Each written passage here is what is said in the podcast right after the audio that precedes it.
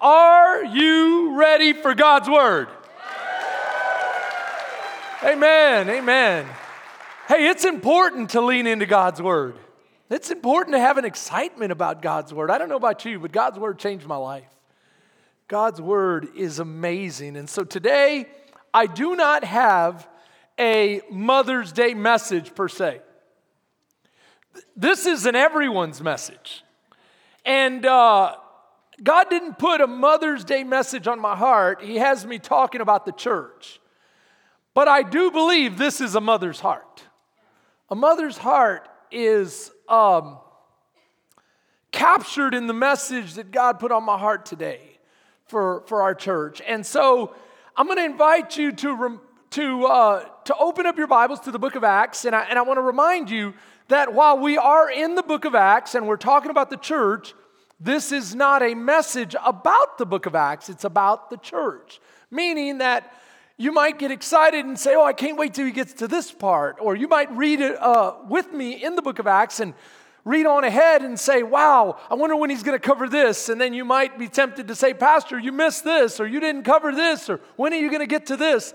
And I'll remind you, this is about the church, not about the book of Acts. I'm just using the book of Acts to reference what God puts on my heart about the church. Does that make sense? So, um, we have been in the book of Acts and we covered chapter one and most of chapter two. Last week I said we would finish chapter two. And so, uh, chapter one is Jesus Christ, His uh, risen from the grave, He's conquered death. He's been uh, appearing to His disciples and teaching them for about 40 days. On the 40th day, he ascends to heaven and he says, Wait a little while longer because the Holy Spirit is on his way. And so the disciples are faithful in waiting, and the Holy Spirit descends. A miracle takes place in that you have flaming tongues of fire above the disciples' heads, and they begin to speak in languages that are known by the by the, the foreigners that are in Jerusalem that, that day. I say that because they're from different parts of the Middle East, and they're and, and at least at least 14 different uh, nationalities are listed there in the book of Acts, and they each start to hear these Galileans speaking to them in their own language. What are they saying? They're proclaiming the good news of the gospel. What is the good news of the gospel? That we will one day face a judge. And if you face that judge in your own righteousness, you will be found wanting. There will be judgment to face. But Jesus Christ came to live a perfect, sinless life, to die on your behalf, and to take your place if only you receive. That's the gospel. And so they begin to preach this, and people are cut to the quick. They're cut to the heart, the Bible says and they begin to make professions of faith. What does that mean? This is the only response that's, that's, um, that, that's good when it comes to the gospel. I repent, therefore I turn around and I believe. I step in faith from here on out to live for Christ. And so they start doing that, and everything begins to change. That's why we sing, everything changes, right?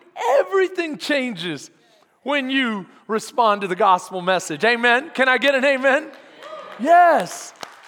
And so we're now at the point where we see the results of that first message or, or preaching, that sermon from Peter. And, and, and I want you to read with me in Acts chapter 2, verse 44. Now, all who believed were together and had all things in common.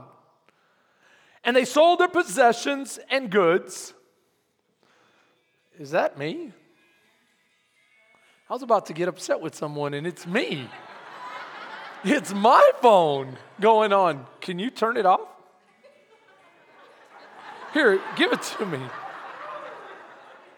Raquel, give me the phone and I'll turn it off. Or take it back there. Raquel says, No, I'm going with it. I have no idea. These, these uh, electronics have a mind of their own. Can, can we get back to the gospel? Here we go. Now, all who believed were together and had all things in common. That word is, is known in the Greek as koinonia. It means a deep fellowship community, a heart, a heart oneness with, with your family.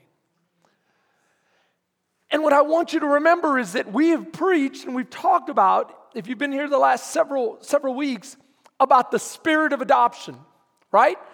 That, that we have received the spirit of adoption. That means we come into heart oneness, into family relationship, into this fellowship and community, not only with each other, but with the King of glory, with, the, with our Father, that we can now call out to Him, Father God.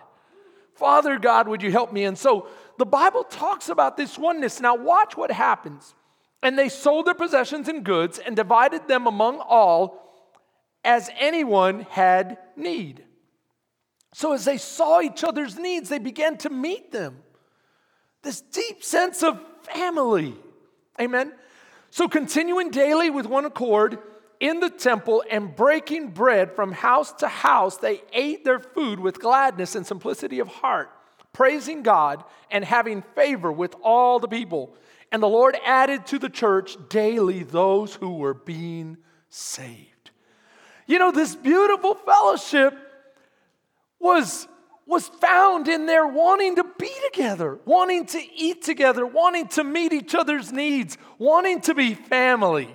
You know, that is so near and dear to my mother's heart.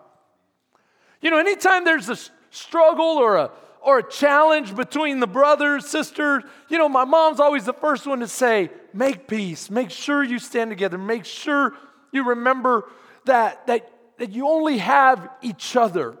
You know, that this is so important. And it goes all the way back to when we were in Houston, Texas, and in Second Ward, inner city, that, you know, we could fight and we could be upset with one another, but we always had to have each other's back and love each other and care for each other and make sure that we were one.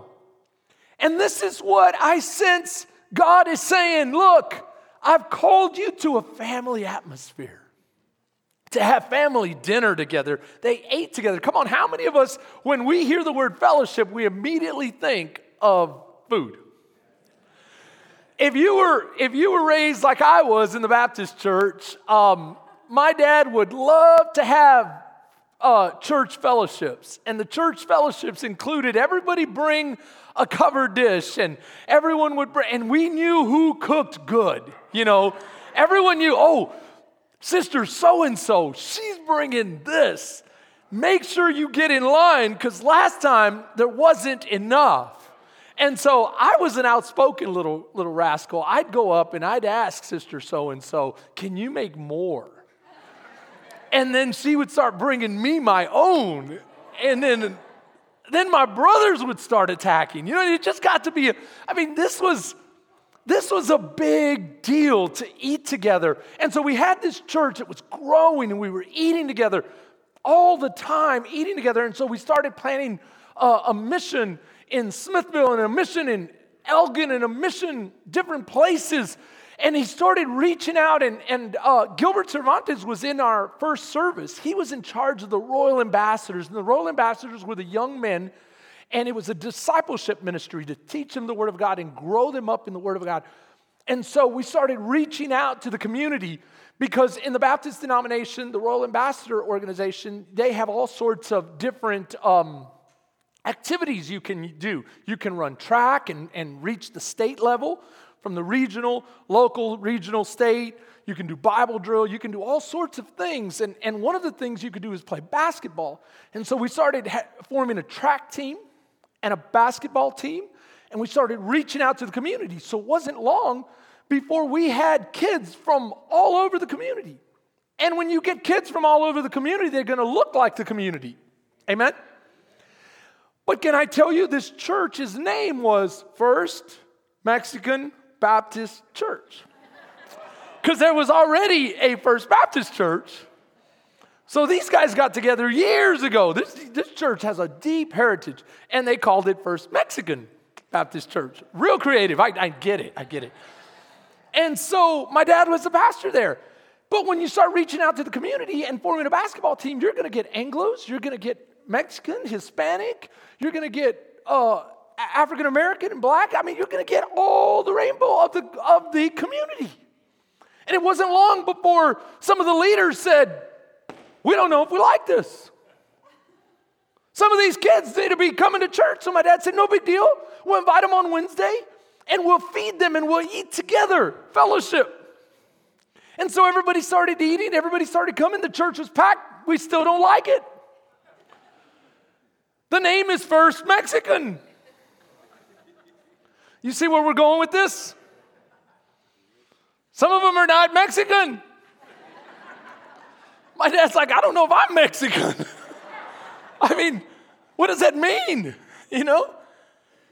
So then we worked through that problem, and my dad said, okay, they're interested in reaching Mexicans. Let's go to Stony Point. Anyone know where Stony Point is? Uh, I, they got a few.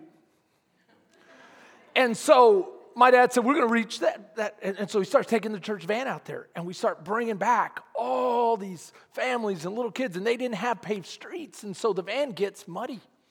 And they're like, We got a problem. Preacher, you're bringing dirty Mexicans now. and he's like, What is going on with you people? Eventually, they couldn't resolve all the problems. He, he ended up leaving to Houston. And, um, and but, but, but this is my point. This is my point. Eating together by itself doesn't create unity. Today, I want to talk to you about where real unity comes from. Because you can eat together and still not be united. And in fact, I've seen many churches that focus a lot on fellowship and they're bickering all the time. In fact, one of the biggest fights I ever had with my uncle, my, my, my, my uncle uncle, was over Thanksgiving dinner. that means you can have an eating time and be having a good time and still not be in unity.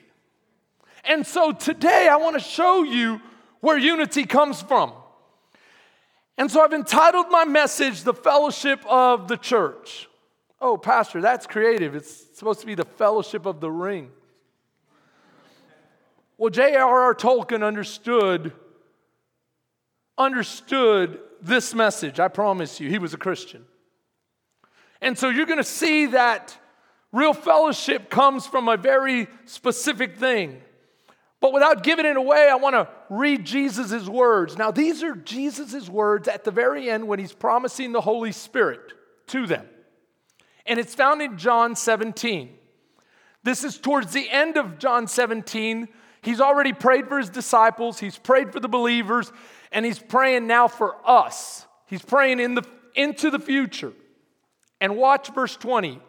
I do not pray for these alone but also for those who will believe in me through the word. That they all may be one as you, Father, are in me and I in you, that they also may be one in us. So he's talking about oneness. When you see that oneness, I want you to think of unity. Not fragmented, not different parts, not different visions, but one vision, one unity, one heart. And so he says that they also may be one in us, that the world may believe that you sent me. This is why the Bible says in the book of Ephesians there is one body and one spirit, just as you were called in one hope of your calling. One Lord, one faith, one baptism, one God, and Father of all who is above all and through all and in you all. So the Holy Spirit brings us together. But there's still a greater factor that I haven't revealed yet. Stay with me. Jesus has already told you. I don't know if you caught it. But in case you haven't, let's keep preaching. First and foremost, I'm going to cover three different points, and each point takes you deeper into what this oneness is this unity, this closeness that he calls koinonia. First, I'll talk about fellowship, then I'll talk about community. Both of those words are used to define the Greek word koinonia, and I'll finish with koinonia. So, fellowship is the first level. Fellowship is coming into family by the spirit of adoption. You are brought into the family of God. Isn't that amazing? You now have brothers and sisters. They're sitting next to you. Say hi to your brother and sister. Say, "What's up, bro? What's up, sis? How you doing?" This is what it means to have this fellowship, and it's so important. In fact, the Bible says this about fellowship two are better than one. Isn't that true? Did you know two plow horses can pull more than what their individual uh, sum of what they can they're capable on their own? Meaning this, if one plow horse, I'm just going to use round numbers, can, can pull uh, 5,000 pounds and the other can pull 5,000 pounds, but if you hoist them together and they learn to pull as a team, they'll be able to do more than 10,000, more than the sum of five and five. They'll go to 15, 20.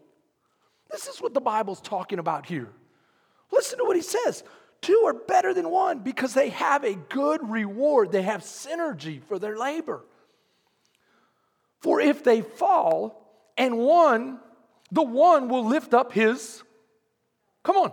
If one falls, the other will lift up his, her fellow. This is where we get the word fellowship because we're in community, we're in family, we're in friendship. And then he says this, but woe to that, uh, to him that is alone when he falleth, for he hath not another to help him up. Again, if two lie together, then they have heat. But how can one be warm alone? This is why the Bible says this. You have to what? Bear with one another. You have to endeavor. You've got to work with one another. You've got to help each other. You've got to work your, your differences out because you're so important to each other. You need that person sitting next to you. That's what fellowship is. I need you. You're my fellow. And so I have to endeavor. Listen to what the Bible says endeavoring to keep the unity.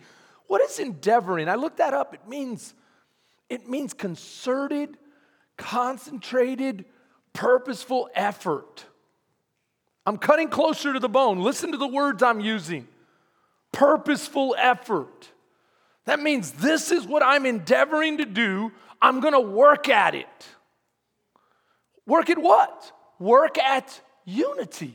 Unity of what? Of the Spirit, which is the bond of. See, if you want to have peace, it's not just eating together. Because I saw that in my own experience. We were eating together, and yet we were still arguing about things that God's word says are wrong. God's word says at the foot of the cross, there's neither Jew nor Greek. What are we looking at background and ethnicity and this and that for? Not only that, he says there's neither male nor female, slave nor free. At the foot of the cross, we're all important to God. All of us are. And so that's what brings the bond of peace. Stay with me, let's keep going. Not only are we supposed to endeavor, not only are we supposed to bear with one another, but it says don't neglect each other. Don't neglect meeting together, as some get in the habit of doing. You know, it's easy to get in the habit of missing church. Why are we supposed to, to create a habit to encourage one another? You see that? You need someone to encourage you. Do you know I need people to help me be a better father, help me be a better husband?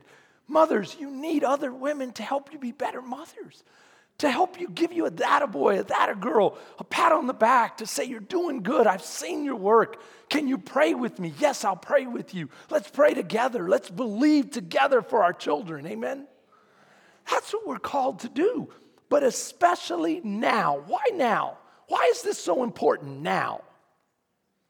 He's right, it tells you right there that the day of his return is drawing near because as the day of his as his as the day of his return draws nearer and nearer and nearer is it going to get harder or easier?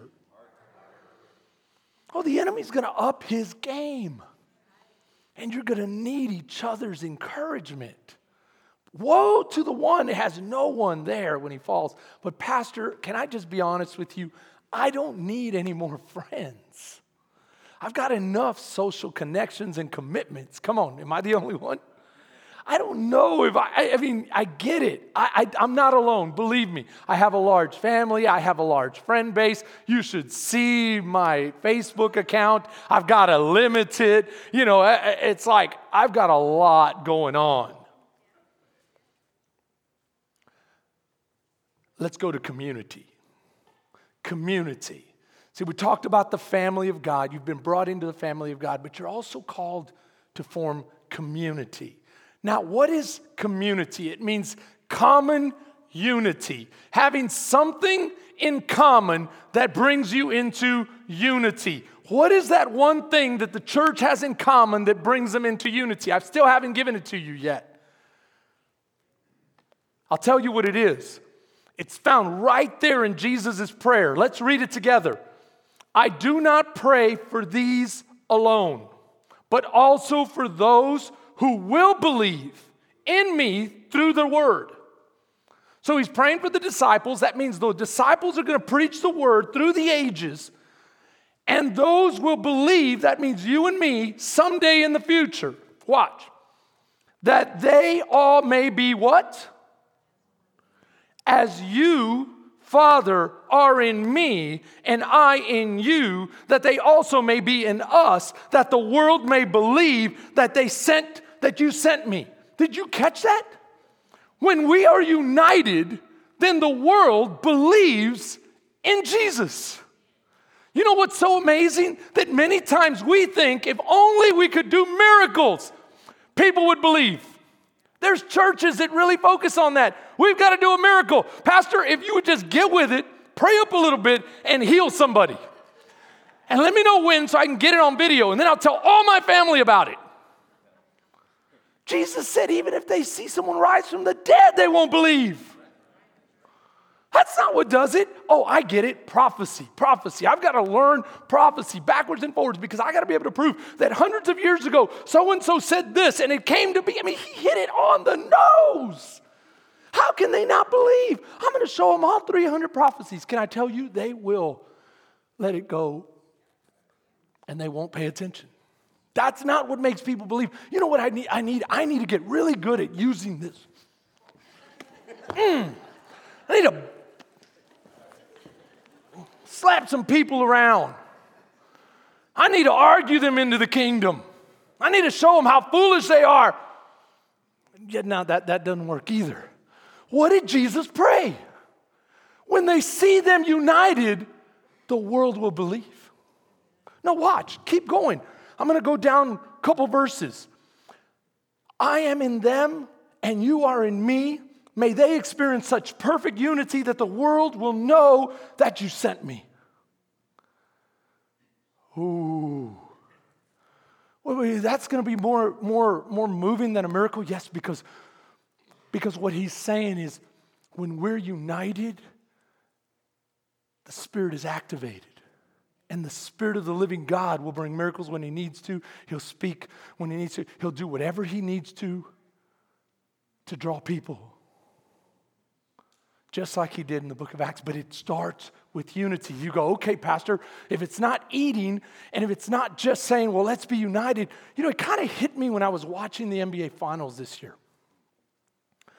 And, and, and just stay with me for a second because I really, I, I use the word hate in first service, and that's not a good word. I, I mean, I just like, that's not a good word. So I, I'm not going to use the word hate. I'm going to use the word strongly, strongly dislike the Lakers. I just strongly dislike the Lakers. And it could be one particular person on the Lakers, I don't know. But I'm just, I'm, I'm sorry, I'm messing with, I'm just messing around. Um, but, but I'm a San Antonio Spurs fan, and I haven't had a lot to cheer about in recent years. And so, you know, it's funny because I really disliked the, um, the, the Warriors too. And you're going, Pastor, you just have a problem with California. No, no, no, I don't. I don't. I don't. Come to think about it. No, I'm just kidding. I'm just thinking, uh, look, it's just that the Warriors kind of ended the Spurs dynasty. But now that I dislike the Lakers even more than anyone, then the, the Warriors are now my team. They were my team for a minute until I started talking noise to Brother Jamie. You guys know Brother Jamie. He's a big Lakers fan. I go, yeah, well, Steph, Steph Curry and, and, and the rest of the team, we're going to kick your butt. And of course, that did not happen. The Lakers won, but I started realizing, you know, all the teams that are advancing, because I love basketball, all the teams that are advancing have a unity. I mean, a real unity. Now, let me ask you do you suppose they had potluck covered dishes uh, every day after practice? And they ate together and just ate together and just ate together. Do you think that did their unity? Is that, is that the key to unity? How about they go on a retreat and they spill their guts to each other and they confess and, and they just love each other and they just cry with one another and and and and Darvin Ham just says, oh, guys, I just love you so much. And LeBron goes, Me too, and I'm so sorry for eh, do you think that was the key to the unity? Now I'm not I'm not putting down those type of experiences. I'm not. I'm just trying to be emphatic here. What do you think is the key to their unity, or any of the other teams that are still in it, or any team that makes it to the pinnacle of success? Do they have to sit around a campfire and sing songs together? Oh, I'm not saying that that doesn't do it, it can, but is that, the, is that what really makes a championship team? What makes a championship team? They've got to be united in their in their purpose. And when you have a united purpose, it's powerful. Now, do you get why that church started having problems even though they were eating together? They lost sight of their purpose. What is our purpose? Let me read it to you straight from God's word. Therefore, if anyone is in Christ, that means if you are a Christian, the new creation has come. You are new. You are brand spanking new. You have the power of the Holy Spirit. Now, watch this. The old has gone, the new is here. All this is from God who reconciled you to himself through Christ. And watch, and he gave us the ministry of reconciliation. He gave us the ministry of reconciliation it gets even better that God was reconciling the world to himself in Christ, not counting people's sins against them. And he has com- uh, committed to us the message of reconciliation. Who's he giving that message to? You and me both. We now have the message. When we become Christians, we become new creations. And now we have what? The message to bring somebody else into what? Fellowship with Christ. Stay with me on this. He says, We are therefore Christ's ambassadors. Jesus put it this way Go ye therefore and make disciples of all nations, all nations, baptizing them in the name of the Father, the Son, and the Holy Spirit, teaching them to observe all things I have commanded you. This is one of the greatest commandments He's given us to go out there and to share the gospel. Come on, can I speak to a mother's heart? It's every mother's heart to see their child and their children saved, is it not? Can I tell you something? When you get about God's heart, He'll bless your heart.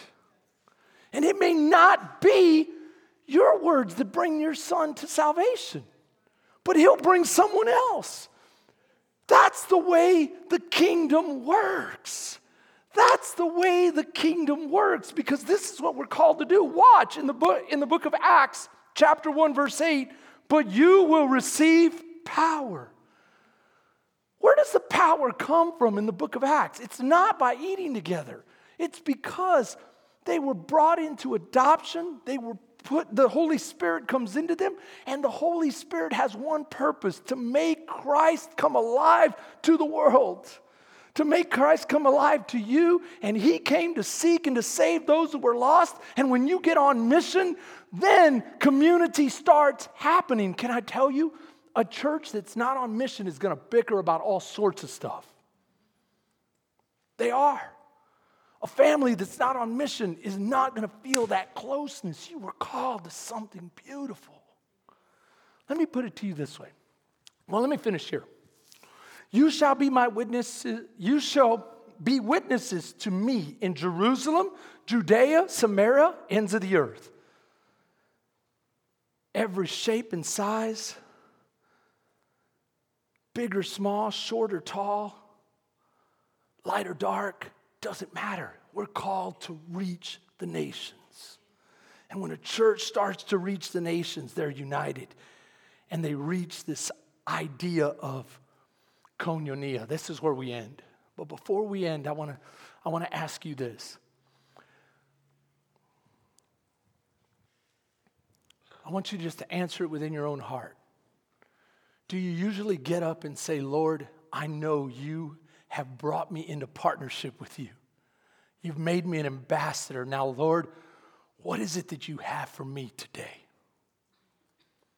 What is it that you have for me today? Who is it you want me to reach?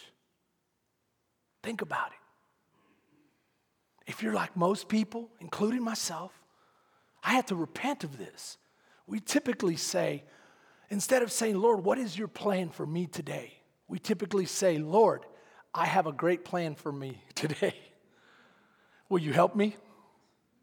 Isn't that the way we usually wake up? I've got a great plan today. Help me accomplish it, God. We say, Lord, I want a great family. Help me accomplish it. Lord, I want a great life. Help me accomplish it. Lord, I want, I want, I want, I want, I want. Will you, will you get involved? And the reason I know this is because when it's not going exactly the way you prescribed or the way you would think, how, what do we usually say? Man, God, this isn't fair. I've been working, I've been volunteering in the back with some kids I don't even like. I got to deal with other people's bratty kids, and now, I mean, you haven't hooked it up. I've been showing up to church because Pastor has been bugging me, and I show up and show up and show up. And the other day, I showed up, and so and so had a brand new truck. That just kind of made me feel a little. I know they don't come half as much as I do. I know they don't do half as much as I do. I'm tithing all the time. I'm doing this. I'm helping so and so. I'm doing, and we start recounting the Lord. And we're saying, Where's my blessing? Can I tell you that is the blessing? The Father is the blessing. The mission is the blessing. The purpose is the blessing. That's the blessing. I'm reminded of the, of the two sons that Jesus told a parable about. Both of them were lost. We tend to think only one was lost. They were both lost. One left the house, the other never left, but he was just as lost as the brother who left. The brother who left, what? He spent all his father's inheritance on wild living, comes back, and the father greets him with open arms, throws a party on his behalf. He kills the fatted calf, and the older son is in the, in the field, mad, upset. Why? Well, you've never done this for me. And God said, What are you talking about? You've been in my presence the whole time. I'm your reward, the father was saying. But if you want a party, we'll throw a party. See, I'm not saying you shouldn't want a great family. You shouldn't want these amazing things, but for what purpose? For what purpose? Seek ye first the kingdom, the Bible says. Moms, can I appeal to your heart? You put your family on kingdom purpose, and I promise you the blessing will come. The blessing will come. That's what he says. But seek ye first the kingdom of God and his righteousness, and all things shall be added to you as well. What he's talking about is a deep koinonia. So that one day we can say, Father, my hour has come. My hour has come. Listen, look at the words of Jesus. Father, the hour has come. Glorify your son, that your son also may glorify you. This is how he starts off his prayer. He's saying, Okay, I'm, I'm about this, my purpose here on earth is done. Do you realize you have a purpose? And your purpose is to see those within your circle of influence saved. I want to ask you, what other purpose do you have in your year, this year, that is greater than seeing your loved ones get saved? Is there anything more pressing? No, look at me. Is there anything more pressing? You want to see the power of God move? Make that your priority. Make that your heartbeat.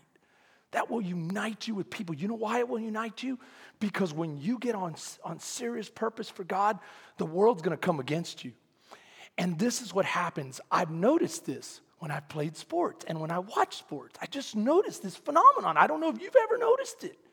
But the closer you get to the goal, the stronger the defense. Have you noticed that?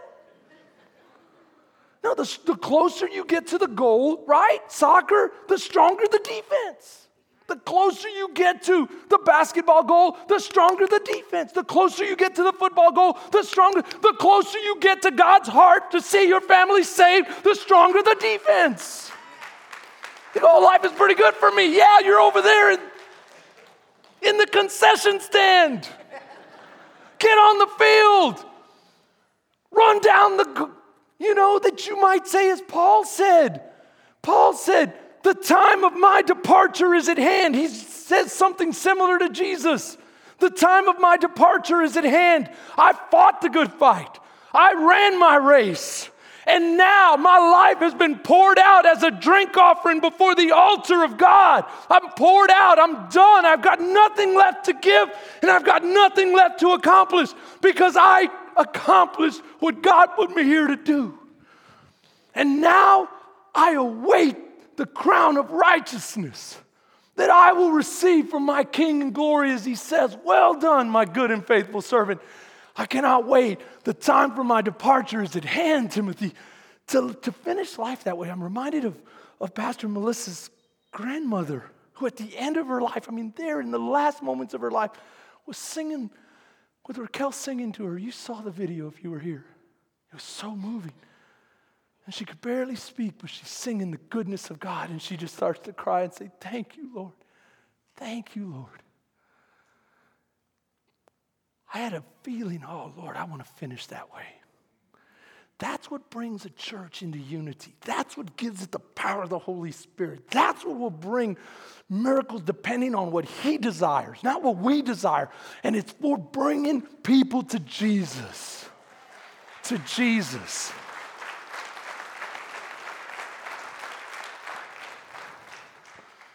So, what I've covered is fellowship with each other. We need each other. Community, our purpose. It's what grounds us. Now, to finish the sign of the cross, koinonia is when we come into that heart, that heartbeat with our Father. When our heart beats for what His beats for. And we begin to be united by the power of the Holy Spirit to do what we could never do in our own strength. I don't say this to impress you, but to impress upon you how the Spirit works. Spirit works. I'm finishing up the, the message.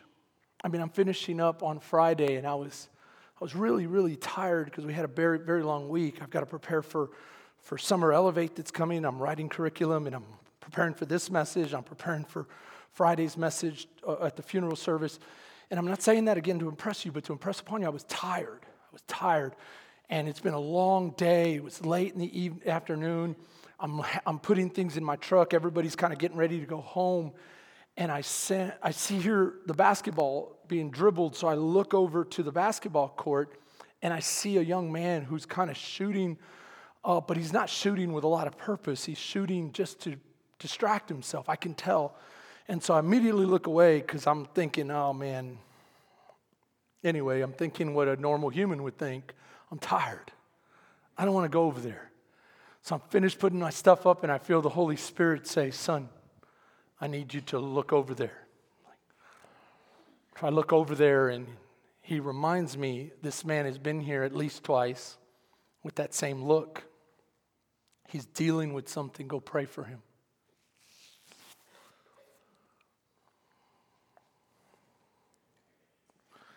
Said, Lord, my knee, my feet, these boots, I'm tired. How long might this take? He doesn't say a word. He just says, My heart is for you to go pray with him. That's all I feel. All right, let's do this. So I walk down there, and as I start walking down, you can imagine when you want to be alone and someone starts walking towards you, what look do you have? Yeah, that's the look that I felt. And uh, so I thought, oh man, he's not going to receive me too well. So let me just start here. I said, hey man, I'm glad you're here. I'm so glad you're using the court. That's, I mean, it just brings me joy, something like that. I forget exactly what I said. And he goes, thank you. And I could still tell he had that feeling like, okay, you told me what you were going to say. Why are you still walking towards me? And then I said, Hey, I'm supposed to pray for you. And he just dropped his head. And I, I'm getting to him by this time, and I said, How can I pray for you? Is there something that you're working through, something you're dealing with? I was over there getting my stuff ready, and the Holy Spirit put you on my heart, and I'm, I'm supposed to pray for you. God led me here to pray for you. And he says, Yeah, I'm working through some real stuff. In fact, I've been here a couple of times because I like it here. It feels good here, but I don't want to go home. And so, as I began to share with him the gospel message, he kept wanting to talk about his problems. And I said, Let me share with you the solution. Let me share with you that God came into this world to save you and He loves you. And as we went through the gospel message and I led him through from, Do you think you're a good person? And of course, he said, Yeah, I'm a pretty good person. And we worked through that. At the end, you know, he's crying. And I said, Let's pray together.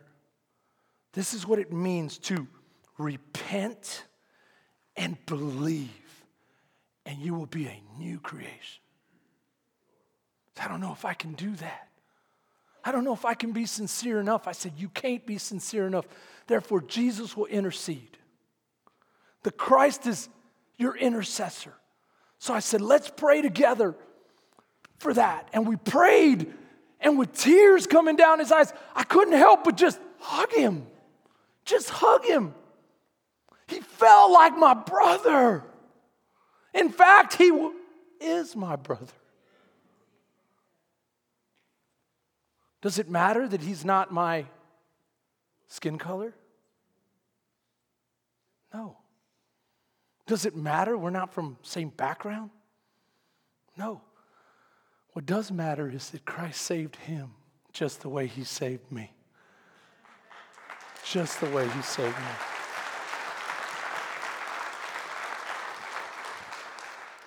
So he's on his knees and he's he's sharing all his emotion as the tears roll down his face. And, and I, by this time, I'm, I have my hand on his shoulder and I go, Are you hungry, by the way? Do you like barbecue?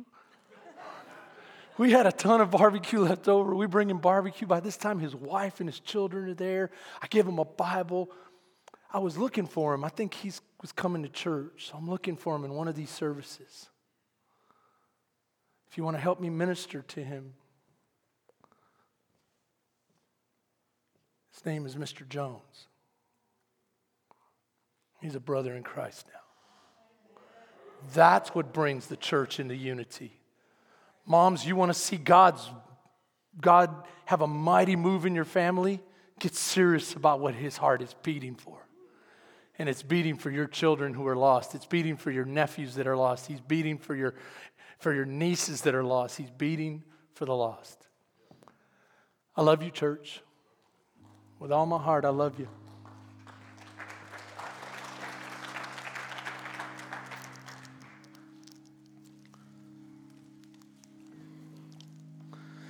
Koinonia. The highest form of koinonia is communion. Communion with God.